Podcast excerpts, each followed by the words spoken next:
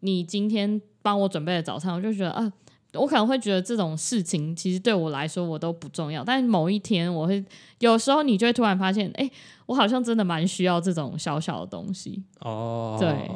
以前是追求那种大风大浪，现在真的是觉得这种小小事情你真的会让人很幸福、哎，我能说什么呢？女人呢、哦，我不是说，我只是举例而女 已人就肤浅。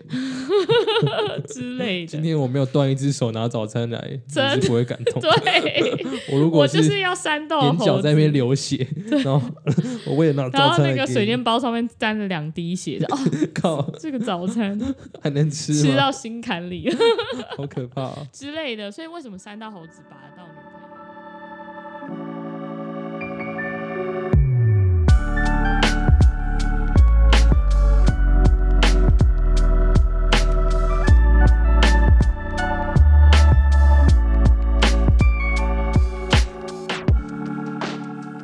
三二一，来， Hello，欢迎收听小人物读书夜，又是一个许久不见的单元。那这个单元呢，再跟没有听过人讲一下，这个单元就是我找了一个很神奇的人，一个大师来陪我聊一本我们都会看的书，或是可能是经典，还有可能是我们自己觉得有趣的书。然后期待在这个过程之中，可以陪你一起探索书里面的内容。好，那我们就不多废话了，直接来。我们的 Kerry 老师，大家好。你说我大师，我有点承担不 起。大叔啦，我刚刚发音不标 准，大叔，大叔，我以为你 Kerry 要老师说美丽之类的，你讲神奇，感觉有点英文的那种。哦、y o u are an inter- interesting 没有， guy 那种感觉你是 You are a cu- curious，you are ，funny curious guy 这种感觉。 stranger curious stranger。 Thanks a lot。好，那我们今天要聊的是什么书呢？不便利的便利店，对我相信应该蛮多人都有听过这本书，因为号称啊，号称这本书刚上，就是从韩国那边就已经爆红一波了，然后到了台湾之后，翻译马翻译完之后马上就走红了，好像也是卖了包几万本之类的东西，反正就是连续好像已经六刷了吧，然后现在也出了出到第二集了。那我们这次是只有先看第一集，第二集还没有看，但听说也很精彩，所以今天如果第一集聊完。你有兴趣的话，我觉得应该两本都可以拿来读，而且超好读的，重点是好读。没就错，它就是有点像杂解忧杂货店吗？对，有点像，但是不不敢不敢说了，不敢说他就是妇科他，但是但是其实其实也是以一个就是杂货店的背景，然后然后来探讨人生的故事。呃，那我们今天就是内容上一样会先稍微讲一下这本书在干嘛，然后里面的故事也稍微提一下，然后最后就会提到我们自己的看法，因为其实很巧的就是我自己家里以前也是开杂货店，然后 Carry 家自己也是皮鞋店，然后我们都算是那种 old school 的，所以这个等一下可以跟大家分享，我们自己在看这本书的时候是不是有些共鸣？我自己觉得蛮有趣的。台湾的小店，没错，就是以前常见那种街角会有，好像 随时都要倒，但是永远倒不了对，那种永远店。到现在还在想说奇怪，他怎么还活在这里？ 这对对样对对对对。那既然讲到这个，其实背景就跟这间店有点像，它的书名叫《不便利的便利店》嘛。嗯那顾名思义，其实我们想到便利商店就是 Seven 啊、全家、啊、Life 好像不算。 就是那种宽敞明亮，然后什么东西应有尽有。有时候想要去买个猫粮，哇，居然连杂货、连便利商店都对有。对对对。然后现在又可以点灯啊、烧金纸什么都可以在便利商店。呃，这个我倒是不知道， 就是服务真的真的，iPhone 可以点什么烧金纸跟点哦灯。真的哦。所以反正现在所有你想象得到的事情，几乎到便利商店都可以做嘛。所以呃，应该说便利商店已经变成我们自己生活很离不开的一部分，就是包括我们自己，其实去久了一间便利商店，店员又认识你。如果店员没有一直换的话，店员肯定会认识你。那个那个人又要来领货了。还有那个漂亮美眉啊，就是有漂亮的那个工读生来，然后对你会对一直对很想要去那个便利商店。它其实就是一个小小还不错的据点。没错，好，那我们今天这本书呢，它的开头呢是这个便利店围绕围绕在这个便利店，然后讲了一些呃一个无家者到这个便利店打工的故事，有点像是一个打工仔的故事。嗯那这这故事呢，一开始是在一个韩国的一个车站，韩国首尔吗？还是釜山？有点哼，忘釜记了。山，釜釜山山车站。那在这个车站遇到僵尸，嗯 呃，没有，不是要这样子。好，就是在这个车站的时候，有有一个人名字叫做连女士，我觉得她翻译都有点难念难念，但是这个 这个人叫连女士。那连女士她是一个德算是一个德高望重的老人，她就是一个前辈。那这间便利店其实就是她开的，在这个开头呢，她就说她自己的钱包掉了，掉到某一处她不知道的地方，结果有一个人陌生的男子打电话给连女士，就说他捡到她的钱包。那连女士一开始以为有可能是诈骗，但后来发现自己的钱包真的不见了，然后而且那个人把他的身份证什么的全部都念出来，才发现原来他真的掉在那边，而且这个人捡走了。所以连女士带着有点忐忑不安的心情要回去拿这个钱包，因为心里想说，其实东西被他捡走。会有点不好意思，你要想怎么赔偿人家，就是补偿人家啦，因为人家在那边等你也不好意思嘛。所以他就带带着一种忐忑不安的心情去找这个人，然后想象这个人到底会是怎么样子的一个人，因为在电话中听起来语气有点奇怪，而且重点是那个人先既然先跟他说，可不可以先用他里面的钱 买个来便打当，电话，，对，那买便当吃，嗯买买一个那个便利商店的便当，嗯，那连女士就答应了。回到车站之后呢，说回到首尔车站，回到首尔车站之后，她发现真的有一个人在那边等，而且就吃着便当。她心想，应该就是这个人，就是这个人捡到她的钱包。可是下一幕神奇的事情发生了，她发现有其他的无家者想要去抢这个人的钱包，嗯所以她心里第一个推测是。啊，这个人也是无家者，然后既然被无家者捡到钱包，然后第二个推测是，哇，那他们要去抢他的钱包，这时候会发生什么事？结果就变成这无家者去捍卫了这个钱包，因为对他来讲那是一个承诺，所以他把这个钱包死都不肯拿出去，然后还被打，打一打之后流血，最后是连女士去给他呃扶他，然后给他卫生纸之类的。那这就是两个人第一次相遇。好，那后面呢可有些细节嘛，但是最后就是连女士回到了她自己的她自己开的便利商店，然后脑中不断的在想。刚刚今天到底发生了什么事情？嗯，那到后来就是开始要铺陈说，为什么连女士会找这个无家者来上班？那我觉得这个部分，我觉得可以稍微省略一下。反正最后呢，连女士因为其实她自己的便利店也缺人，对她来说，这是一间不赚钱的便利商店啊。嗯，只是说，我觉得这边很有趣的一个点是，她认为这间便利商店要开的目的不单纯只是为了要盈利，而是要让人家有工作。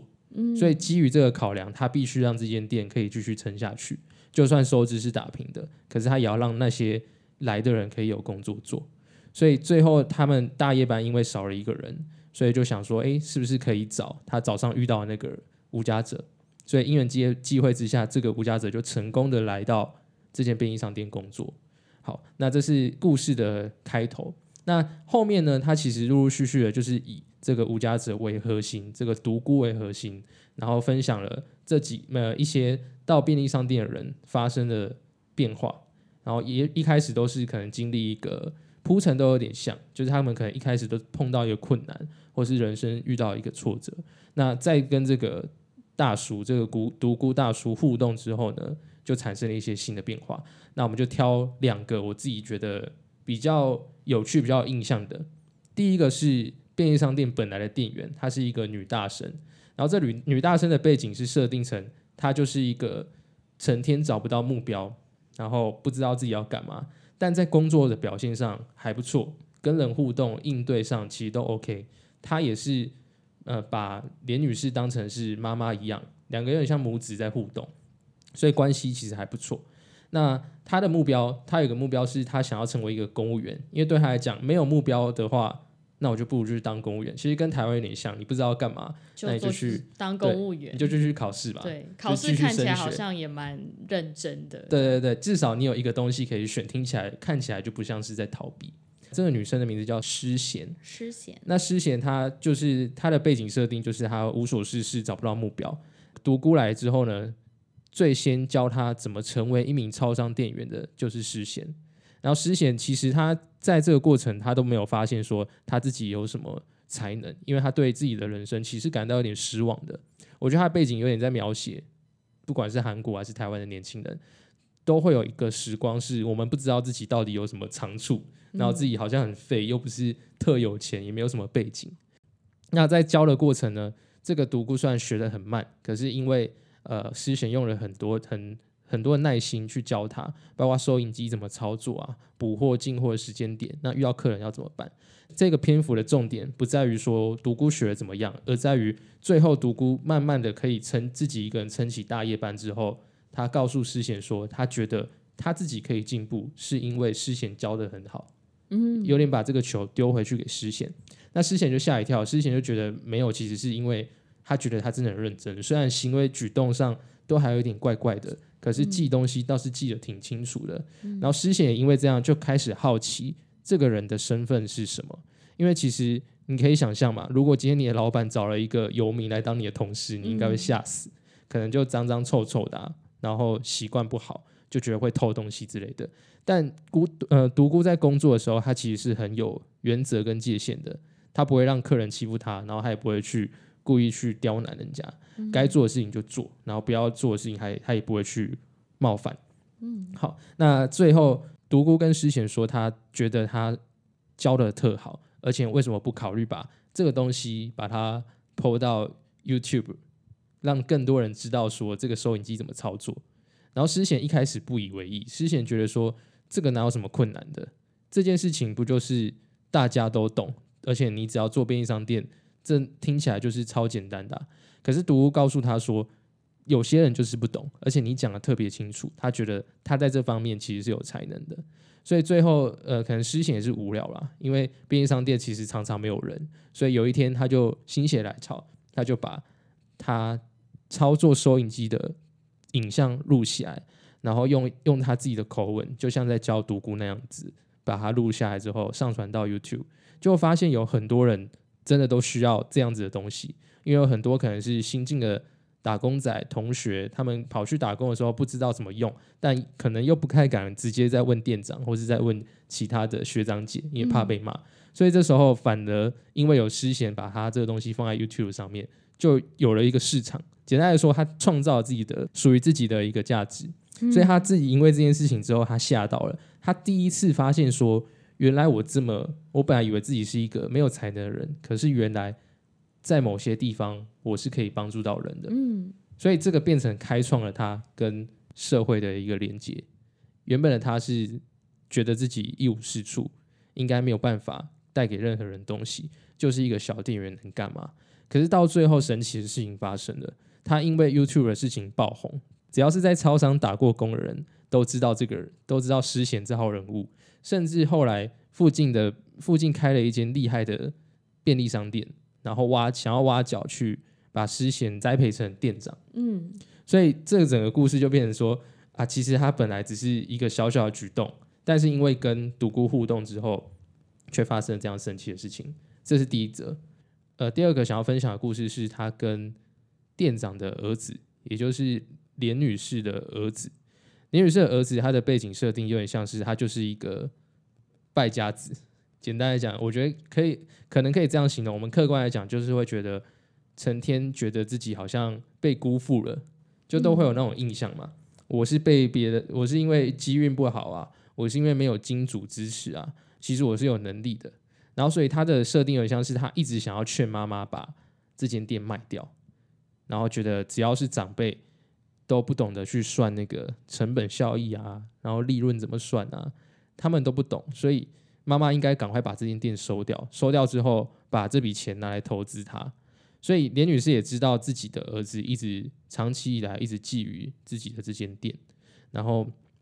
她也是因为这样，所以常常跟这个儿子吵架，觉得两个人好像都没有在互动，然后只要开口闭口就是谈钱啊、谈发展啊、谈成就啊。嗯，那对儿子的角度来讲，也觉得妈妈好像一直瞧不起自己，所以两个人互动，我觉得有点常见，就是一个负向循环。儿子一想证明自己，然后妈妈一直觉得儿子没有在进京做代际。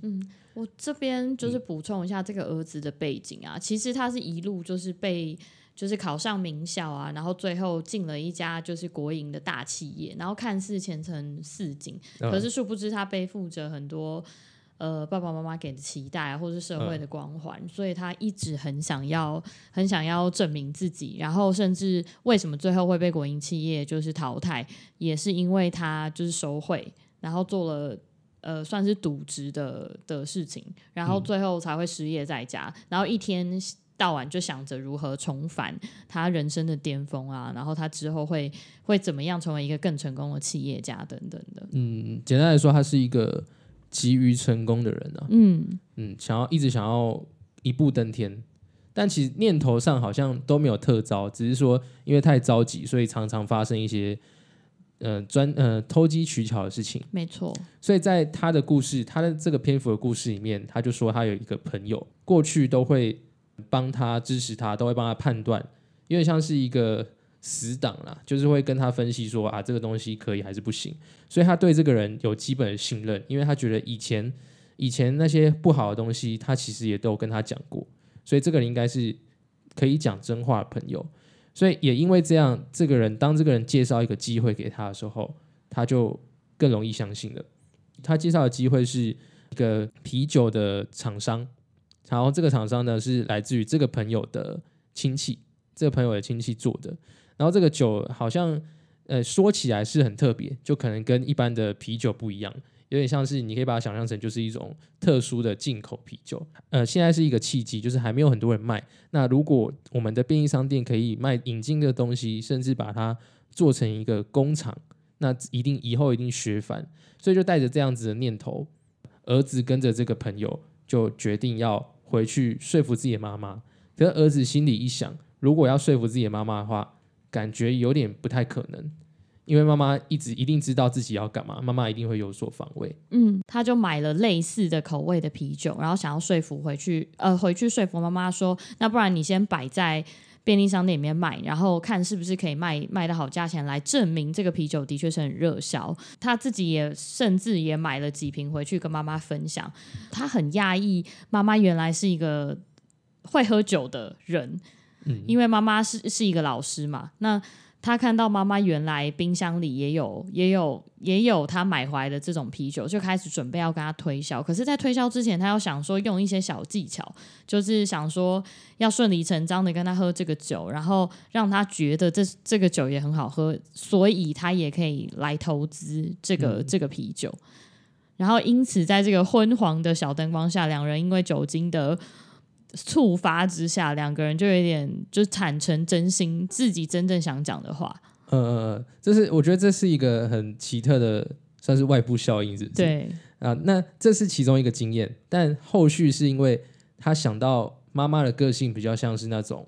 我没有要赚大钱啊，嗯你跟我讲那么多，可是他应该说老人家比较容易顾虑到风险，嗯但年轻人就是一律想要冲嘛，嗯，所以后来年轻人的做法有点像是他灵机一动，想说那既然不行的话，总要让妈妈知难而退，知道这间店是没有办法经营的，没错，然后一旦妈妈有机会把这间店给收起来，就会有一笔钱。嗯，那这笔钱他就可以再想个办法，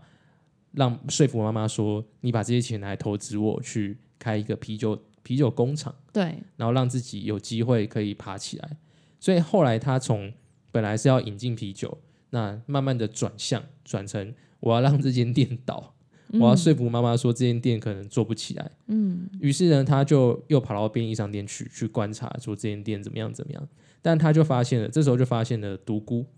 然后独孤在跟他互动的过程也算是很有趣，而且也是呃，简单来说也可以算是因为独孤促成了两个母子的互动，嗯，所以他很好奇说这个人到底是谁，而且他一定要找到这个人关于这个人的秘密，然后跟他说这个人有让妈妈知道说这个人有多危险，嗯，有点像是就是要把这个人逼走了弄。走，对，因为这个这个独孤有点像是他就死守他的本分，嗯，而且其实因为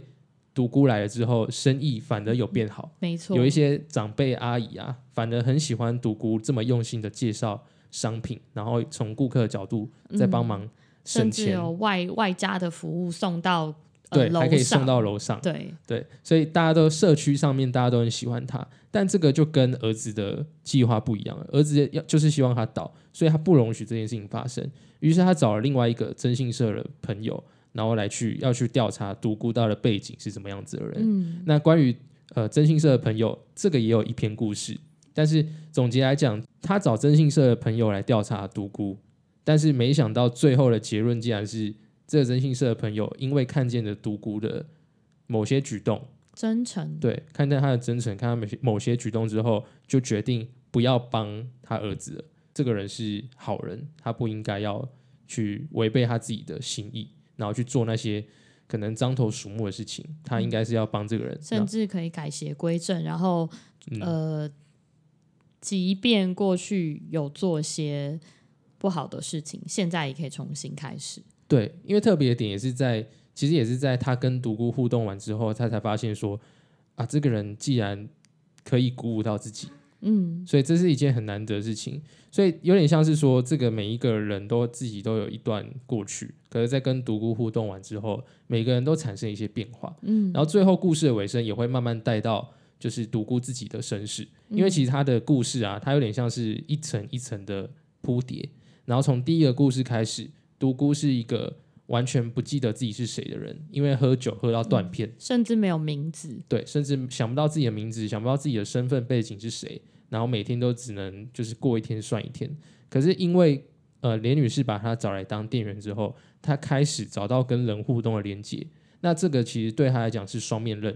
好的是她终于慢慢的可以跟社会互动了，可以跟人互动了。但坏的是她慢慢开始有点记忆了，有点像是你的那个伤口再被挖出来了。嗯，所以那个过程其实对他来讲是痛苦的。那到最后呢，这本书的最后也是在提说，独孤自己的身世是什么？但呃，我也蛮想了解为什么你会对这两篇故事特别的有有记忆深刻。你说怎么挑这两篇呢、，对，呃，第一个是诗贤嘛，诗贤他的背景，我们刚刚说他是比较偏找不到自己的人生目标、人生方向，然后成天可能都会想说自己，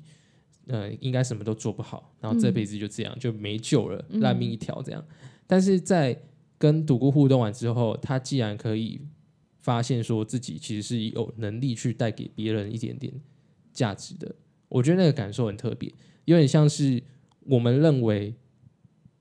不怎么样的事情，嗯，但在别人的眼里，它却是一个很大的世界或是 moment 也好，有点像是你你觉得没什么、啊，可对别人来讲影响超大。嗯，我觉得这点很特别，而且也因为这样子，反而让人家觉得说，如果是失贤，我觉得那个那个感受会很好，因为我本来觉得自己什么都没有。结果没想到我是有能力的，嗯，那个那个冲击我觉得是大的，哦，就像你现在做这个 podcast 一样，有点像是，嗯其实我我最近的感触也是这样了，这个是题外话。嗯但是我的感触也是，因为过往我的我身上的比较多的标签都是可能是温暖啊、善解人意啊，嗯，然后可以疗愈别人之类的这种东西。但以前你不会觉得它是一回事，嗯，然后是慢慢的、慢慢的，你在跟社会去做比较的过程，在跟社就跟你的朋友竞争、跟你的同事竞争、跟社会环境竞争的时候，你会发现说自己是不是一无是处。嗯，简单来讲，就是你拿错了标签跟规则来贴在自己身上。嗯嗯嗯，有点像是今天你用钱、你用社会地位、工作成就这些东西来衡量自己的时候，你会发现自己永远不够。就算你有一点点资本，可是你要比的是全世界的时候，你会发现你永远比不完。嗯，可今天如果你是从自己的身上去挖掘的话，发现自己是真的有一些特质，那我觉得那个角度会很不一样。我自己最近蛮深刻的感受是这样。那为什么是为什呃除了诗贤之外，你刚刚提到哦，第二个第二个的儿故子吗事儿子的部分，儿子的话，其实比较像是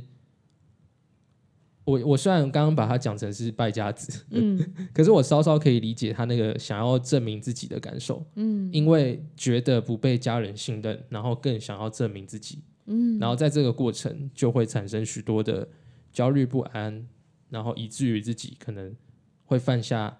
很严重的错误，然后最后还是要你的家人来帮你收拾。哦，我觉得这个过程其实跟我我自己啊，我自己在跟家人互动上会有一点点雷同，就是觉得家人好像不懂自己，然后会一方面又觉得自己有一个自尊在，是想要干大事的人，可是却没有被支持。嗯就是你会觉得你自己的梦想应该要家人理想上应该是啊，全家都很支持你哦，你要加油、哦、这样子。所以那个那个故事我看的时候，其实感受蛮深的。然后加上他在他也是因为喝酒，就是你觉得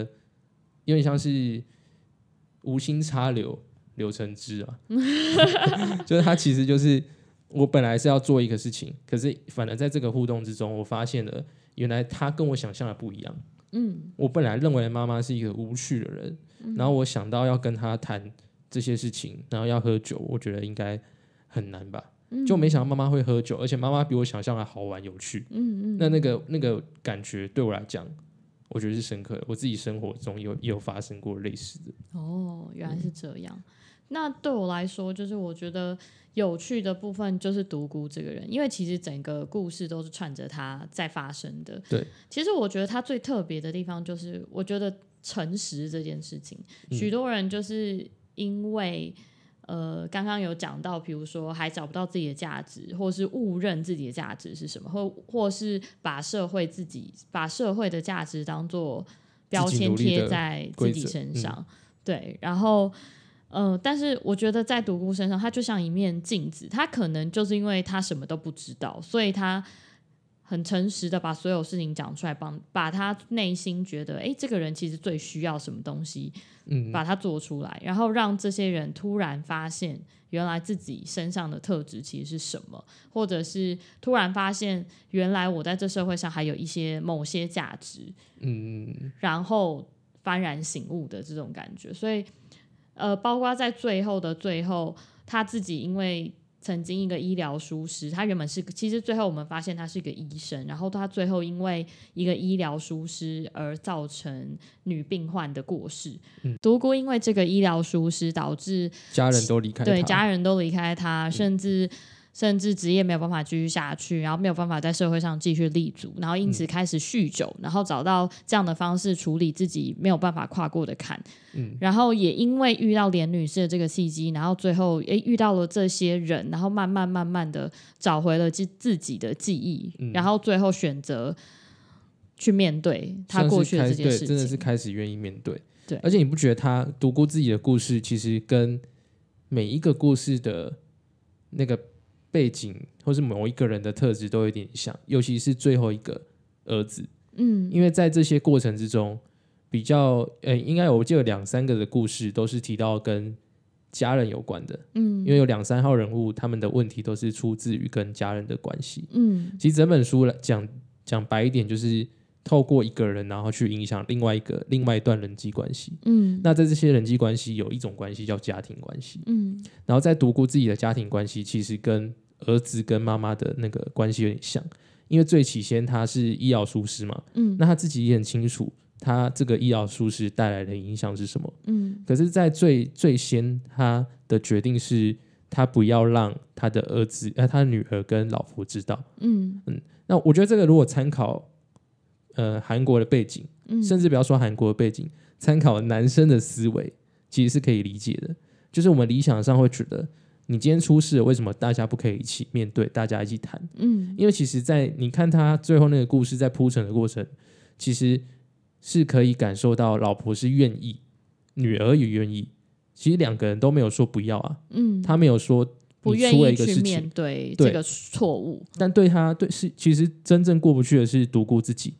他自己好的点是他那个道德感在，嗯所以他不愿意把这样子的痛苦丢给他的家人们。嗯可是也因为这样子，其实讲到最后就是有点像是你不信任我们。那等到最后我们才发现这件事情的时候，我们反而会觉得这样的你是糟糕的。嗯呃，因为你不只是真的做错一件事情，而且你还不愿意信任这么支持你的我们，嗯所以那个我觉得那个读过的故事有点像是讲 讲讲透了男人的尊严啊，有点像那个三道猴子一 样，有有点类似。可是我其实我心里也常不是偶像剧都会演说，就是呃女主角突然得了癌症，然后就不愿意跟自己爱的人讲， 嗯，就是然后就默默的自己去过世或者是什么的。我觉得就像这个这个这个想法一样，好像也可以理解，对不对对对，嗯，所以到最后，其实独孤的他本来哦，他最呃，他的设定是他解决这些人的问题之后，也解决自己的问题，自己的记忆也慢慢找回来之后，他最后的选择本来是要自杀，嗯他想要去跳河，嗯而且地点什么全部都选好了。可是，在跳的那一刻，他突然觉得错的不是，也许他做的那些医疗疏失是真的是他错了，嗯可是错的不是在关系里面他，也不是他的家人，嗯就是他是一个很遗憾的事情。嗯就最后其实老婆、小孩都离开了，然后他那个病那个病患也死了，嗯但这些事情其实他不可逆啊，不是说你今天死了，这一切就结束了。所以更难的是，我们到底要怎样背负这样子的痛苦，继续往前？嗯我觉得那是更难得的。我记得它里面有一句很深刻的话，叫做呃“既然都要每天我们每个人都要解决问题，那既然都要解决问题了，何不挑可以解决的问题来解决嗯？”嗯，我觉得这句话还讲的还蛮好的，因为它有点像是说我们在我们在生活中会遇到一系列的问题，嗯可是我们常常会把那些问题定成是定义成是我们没有办法处理的。嗯所以我们在这样子的状况下会感到无力，感到无助。可是对于独孤来讲，他他的想法很简单，我们就是去处理可以处理的问题，嗯然后也因为真的去处理那些问题之后，也许你是牵扯到其他问题，所以反而可以解决。也许你是因为解决这个问题之后，你给自己带来一个不一样的能力，嗯，所以你进而又可以解决到你本来不能解决那些问题。我觉得我常常，我应该说，我从这个故事里面看到的是，每一个小故事其实。在开始解决问题之前，都是由一个小小的举动开始。比如说，他建议爱喝酒下爱下班去喝酒的那个那个先生改喝玉米须茶，嗯嗯，然后建议他的同事一个太太如何跟儿子沟通，先从送他一个那个饭团开始，就是是都是从从小小的事情开始，然嗯后、然后才迎把这些很大的问题迎刃而解。嗯，我觉得，我觉得是诶、而且如果假设今天要用一个词来总结这本书的话，嗯我自己会觉得是真诚，因为真的是，我觉得他跟所有人的互动就是真诚的，嗯他不像是我们平常，其实他有一些建议，好像听起来很很简单嘛，对，没错，就是简单，嗯该做的事情做，不该做的就不要做这样子。嗯但其实是你，你如果是一个真心想要为人好的人，你愿意做到多少？嗯像古像独孤他自己是，他自己领的薪水，他甚至可以不要那个薪水，嗯然后他为的就是可能去帮故事里面的某一个人，嗯，他做这样子的举动很多次嘛，他都去牺牲自己的东西，然后去真的为了别人好，而不是单纯说我今天给你个建议，然后给完我就没了。嗯单纯的给建议，其实比较像是你想要想法上的去征服别人，嗯，但你不是真的想要去跟这个人建立什么好好的关系。你你有可能，我觉得有有一部分是因为你想要透过别人称赞你的想法，然后来去证明自己是好的，嗯是厉害的。但是那个就不是一个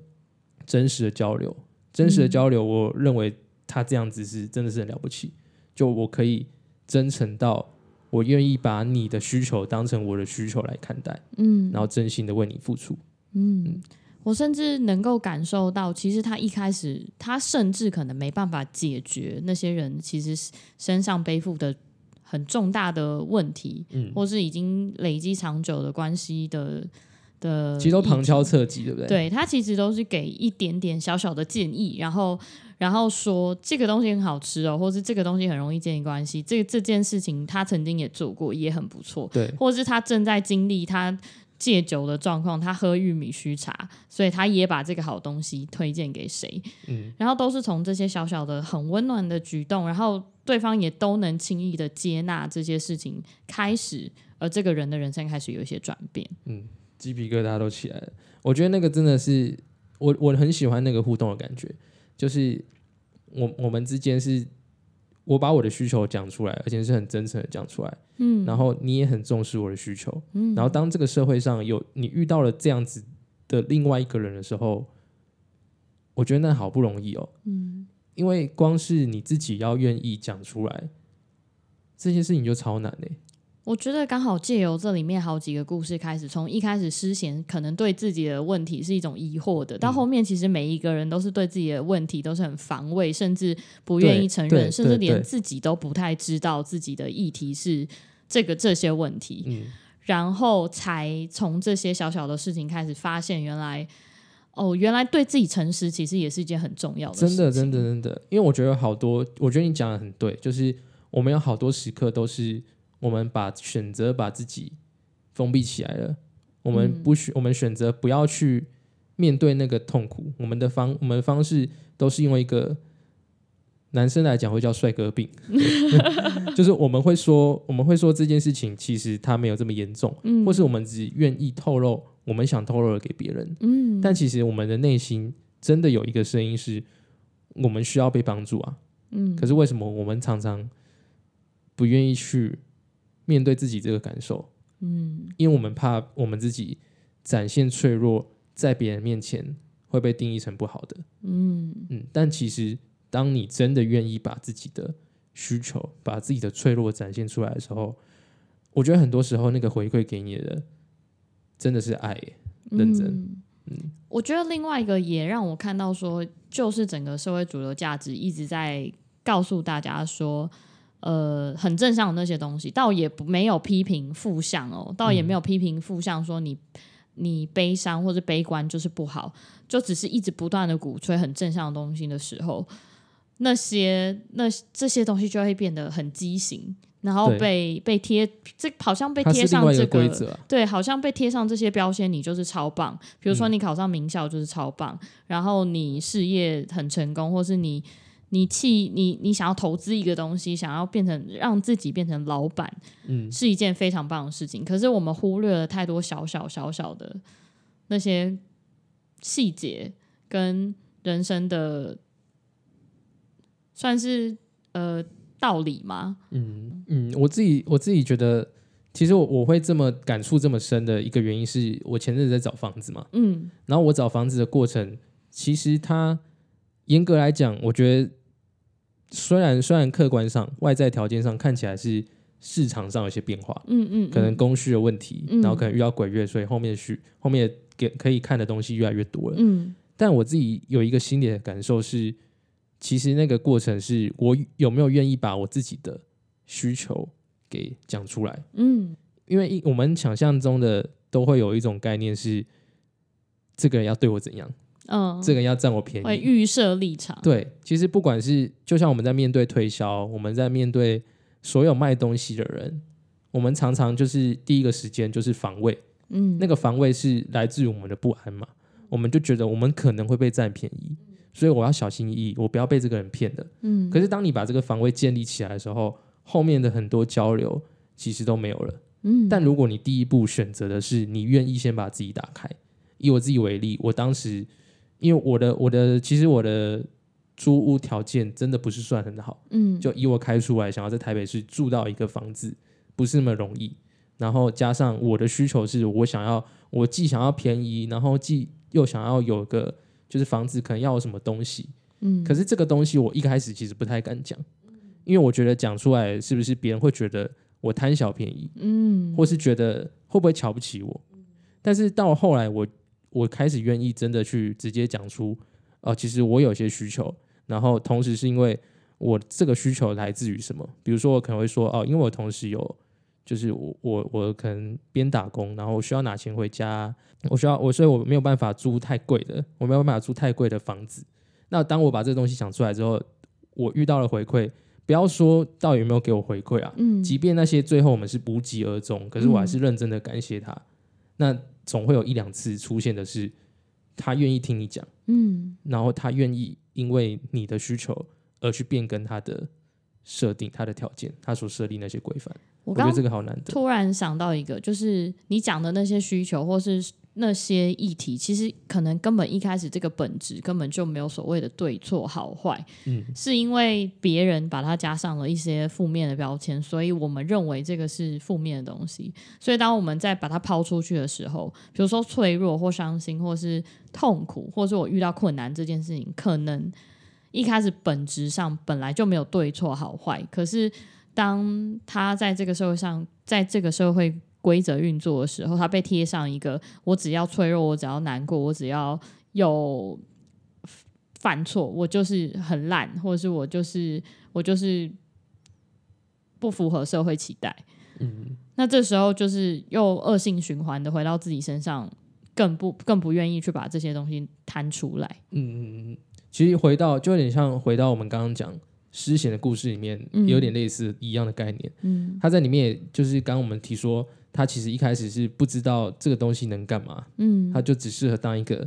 便利商店的员工。嗯那便利商店的员工在社会的价值里面就是底层嘛，嗯我们就认为那是一个底层。可是那个底层是因为你用了钱或是地位来去评论它，嗯可是当今天你用另外的视角看他，他是一个很会操作便利商店的系统的人，然你用后这个角很度会教别人，对，然后很会对教别人，很有耐心。他有他的找到他的利基点的时候，嗯整个世界就不一样了。嗯嗯，我我认真觉得，整个看完最感动的地方是，如果每个人都可以找到这样子的东西，然后而且愿意去相信你自己有了这个东西，去跟别人互动的时候，很难想象这个世界会，我的就觉得变得多美好，对，这我样就觉得天哪！如果可以这样子，因为我自己好喜欢这种感受。嗯嗯我来做个结尾好了。好，嗯，因为看完这本书啊，其实我最大的感触还是，我很想要，我觉得我自己开一很。间便利店，不是，no no，我 是一个不便利的人。但是我我的意思是说，我常常被人家的一些小感动、小小行为而感动。嗯我觉得，我觉得整本书都给我一种很暖心的感觉，因为我我觉得我我可能也是一个很需要别人给我一些这些支持嗯提醒的人，对，告诉我说，其实我一直在做的某些事情，或是我的这些小举动是。是是可以给很给人家力量的，然后甚至我也希望别人给了我这些小 feedback，然后让我感到暖心之后，我的一点点烛光之火也可以再去点燃其他人的蜡烛。嗯，对，然后所以我我我也很希望自己能够张开眼睛，不是不是看到自己，而是也看到别人那些很很小很棒的事情，不一定很小，就是 就是不一定很小，但是我的意思是说，呃，我也可以见微知著，就是看到这个这个人好像不是这样用的，但是就是我也可以看从这个小地方看到这个人有这么大的优点，然后看到他这么棒的地方，嗯然后重点是我还要再给他回馈，嗯，对。然后他也可以带着这样的东西，又去影响其他人，对，我觉得这个是我一直很想要做嗯的事像情。传染病一样， 谢谢，一路散开。没错。那对，这就是我我我看完就是觉得最暖心的地方。嗯，因为其实这本书我觉得真的很好读，对然后所以今天有点像是我觉得比较大部分的精华会在于你个人的感受，嗯，每个人读起来的感受一定或多或少会有点不一样。对，没可是错。简而言之，我觉得它是可以唤起你一些生活上的小感动的书。你嗯会发现一些小小的事情听起来很平凡，可是那个东西却蛮珍贵的。我嗯觉得就像这本书一样啊，它里面的故事一样。这本书你在光是看到的时候，你就被那个小小蜡烛被点点到了一点点，然后借由这样，我们又去点燃了别人的对对对对，还故蛮，事。所以我觉得我觉得蛮推荐的啊、因为好读嘛，然后又没什么艰涩的东西，没就错，顺顺的就把它读完了。没错，其实说认真的，这一本书，我觉得我读完很多呃这种很容易阅读完的小说，在我心中的刻痕不会很大。其实说认真的，哦，真的假的？对，它就是一个暖暖的小小的东西，然后但反而是那种高潮迭起的、很深刻动人的战争故事，会让我觉得哦，心痛心碎你那就是种。要撒狗血嘛？我要，我就是一个戏剧性的人，但是、哦但是但是偶尔这这种种平铺直叙的就很吸引我。对呃对，就是这就是就是我们不同的地方，就是这种很小很很温馨的点，是你觉得你你你很容易感动的事情。对对，所以这这也是一个反差，是因此我常常不重视那些小小的东西。我很喜欢、哦我我其实反而反而更多是看，轰轰轰轰！对对对，我要觉得这个事情没有那么严重的话，我会觉得是小小的。哦，有什么好在意或什么，反而对就有点算是严格嘛，哦哦哦哦。对真对的严格哎、我就在找这种人生的小细节啊。对啊。那小我我平觉得凡也是因为这样，就是在我们的互动过程中，我才发现原来这些小细节对我来说很重要。哦，对，就是原来我就有一天会突然发现，原来这个人其实就像你有时候会突然很北气的，就是嗯，好幸福哦，嗯，对。可是有我点的像那个样子啊、对，但是我意思是说，有时候真的是你，比如说，假设你你今天帮我准备了早餐，我就觉得啊。我可能会觉得这种事情其实对我来说我都不重要，但某一天我会，有时候你就会突然发现，哎、我好像真的蛮需要这种小小的东西。哦，对，就是以前是追求那种大风大浪，现在真的是觉得这种小小的事情真的会让人很幸福、哎啊我，能说什么呢？女人啊呢、哦，我不是说，我只是举例而女已人就 肤浅。之类 今的。天我没有断一只手拿早餐来，真的你是不会感 动。对，我 如我果就是要煽动眼角猴在那边子 流血，然后 我为了拿然早后餐那来个水给煎包上面沾了两滴血，就哦，你， 靠，这个早 餐还能吃吃啊吗？到心坎里好可怕、啊！之类的。所以为什么三大猴子拔得到女朋友？因为他死了。 其实有道理，对，就我觉得三道猴子是，我觉得某种程度来讲，他他是因为那些尊严的问题，不然他有目标的还蛮不错的 啊、你不觉得吗？你说在便利商店还做大业，然后存钱存这么多钱，如果他今天就是花钱花在是买一个房子上面，就就不会被骂了。对，就就好像哎、好像蛮合理的，就是小额，然后做大业，然后努力的存一个贷款因为，他目标很明确啊，对他就是突然有一个短期目标，对，然后就很明明确，完全是冲那个短期目标，没错，对吧、啊只是那个有些尊严上的问题啦，嗯，对吧、啊但有些人没有目标，然后又有尊严 问题，所以不要指，可怜哦。那你也不要看我，好啦，帅哥病害人，好，那以上就是我们今天介绍这本书《比不便利的便利店》，那我蛮推荐给大家。然后下一集就再看看会聊什么书喽，就希望大家把这小小的火烛散继发续出传染下去。去。没错，好，那我们下期见，拜拜。拜拜。